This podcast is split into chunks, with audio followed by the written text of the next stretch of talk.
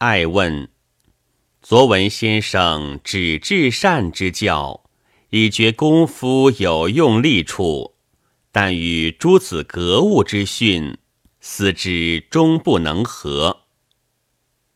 先生曰：“格物是指至善之功，既知至善，即知格物矣。”爱曰。所以先生之教推之格物之说，此亦见得大略。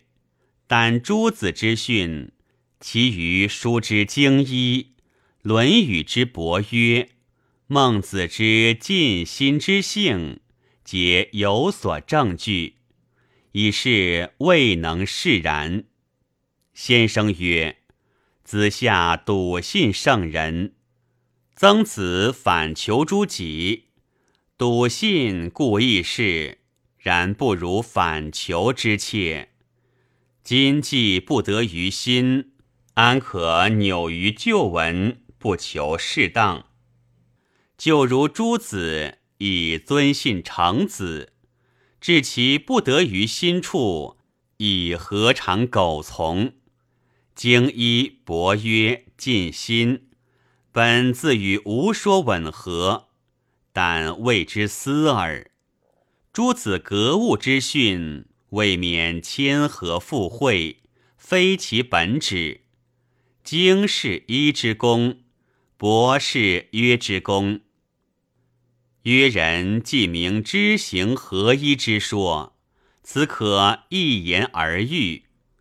尽心知性知天。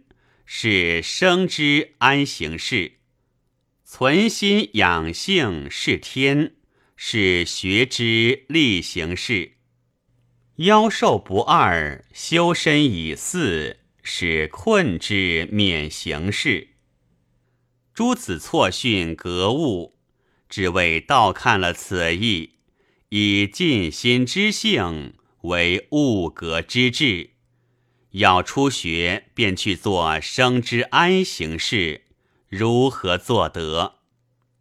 爱问：尽心之性，何以为生之安行？先生曰：性是心之体，天是性之源。尽心即是尽性，为天下至诚，唯能尽其性。知天地之化育，存心者，心有未尽也。知天如知州知县之知，是自己份上事，以与天为一。是天如子之事父，臣之事君，须是恭敬奉承，然后能无失。上与天为二，此便是圣贤之别。至于妖兽不二其心，乃是教学者一心为善，不可以穷通妖兽之故，便把为善的心变动了。只取修身以四命，见得穷通受妖，有个命在。我亦不必以此动心。是天虽与天为二，以自见得个天在面前，四命便是未曾见面，在此等候相似。此便是初学立心之时，有个困免的意在，今却倒做了。所以使学者无下手处。爱曰：“昨闻先生之教，亦隐隐见得功夫须是如此。今闻此说，亦无可疑。爱左小思，格物的物字即是是字，皆从心上说。先生曰：然，身之主宰便是心。”心之所发便是意，意之本体便是知，意之所在便是物。如意在于事亲，即事亲便是一物；意在于事君，即事君便是一物；意在于人民爱物，即人民爱物便是一物；意在于视听言动，即视听言动便是一物。所以某说无心外之理，无心外之物。中庸言不成无物。大学明明德之功，只是个诚意；诚意之功，只是个格物。先生又曰：格物如孟子，大人格君心之格，使去其心之不正，以全其本体之正。但意念所在，即要去其不正，以全其正。即无时无处不是存天理，即是穷理；天理即是明德，穷理即是明明德。又曰：知是心之本体，心自然会知；见父自然之孝，见兄自然之悌，见孺子入井。自然之恻隐，此便是良知，不假外求。若良知之发，更无私意障碍，即所谓充其恻隐之心，而人不可生用矣。然在常人不能无私意障碍，所以须用致之格物之功，省思复理。即心之良知更无障碍，得以充塞流行，便是治其知。治之则易成。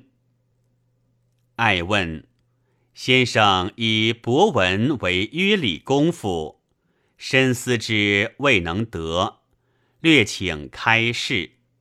先生曰：“礼字即是礼字。”理之发现可见者谓之文，文之隐微不可见者谓之理。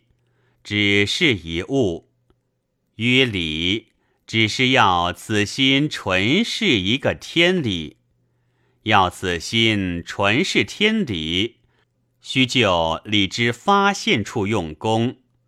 如发现于世亲时，就在世亲上。学存此天理，发现于世君时，就在世君上学存此天理；发现于处富贵贫贱时，就在处富贵贫贱上学存此天理；发现于处患难夷敌时，就在处患难夷敌上学存此天理。至于坐止语墨，无处不然。随他发现处，即就那上面学个存天理。这便是博学之于文，便是约礼的功夫。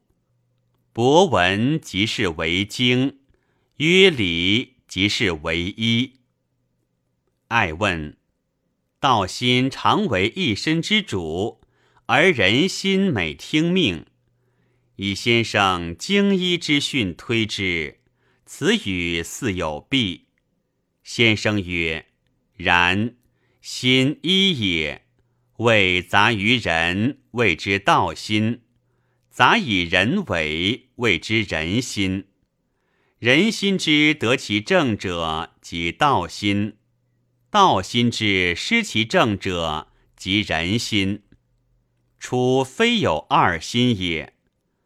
程子谓：人心即人欲，道心即天理。予若分析而一时得之。今曰道心为主，而人心听命，是二心也。天理人欲不并立，安有天理为主？人欲又从而听命者。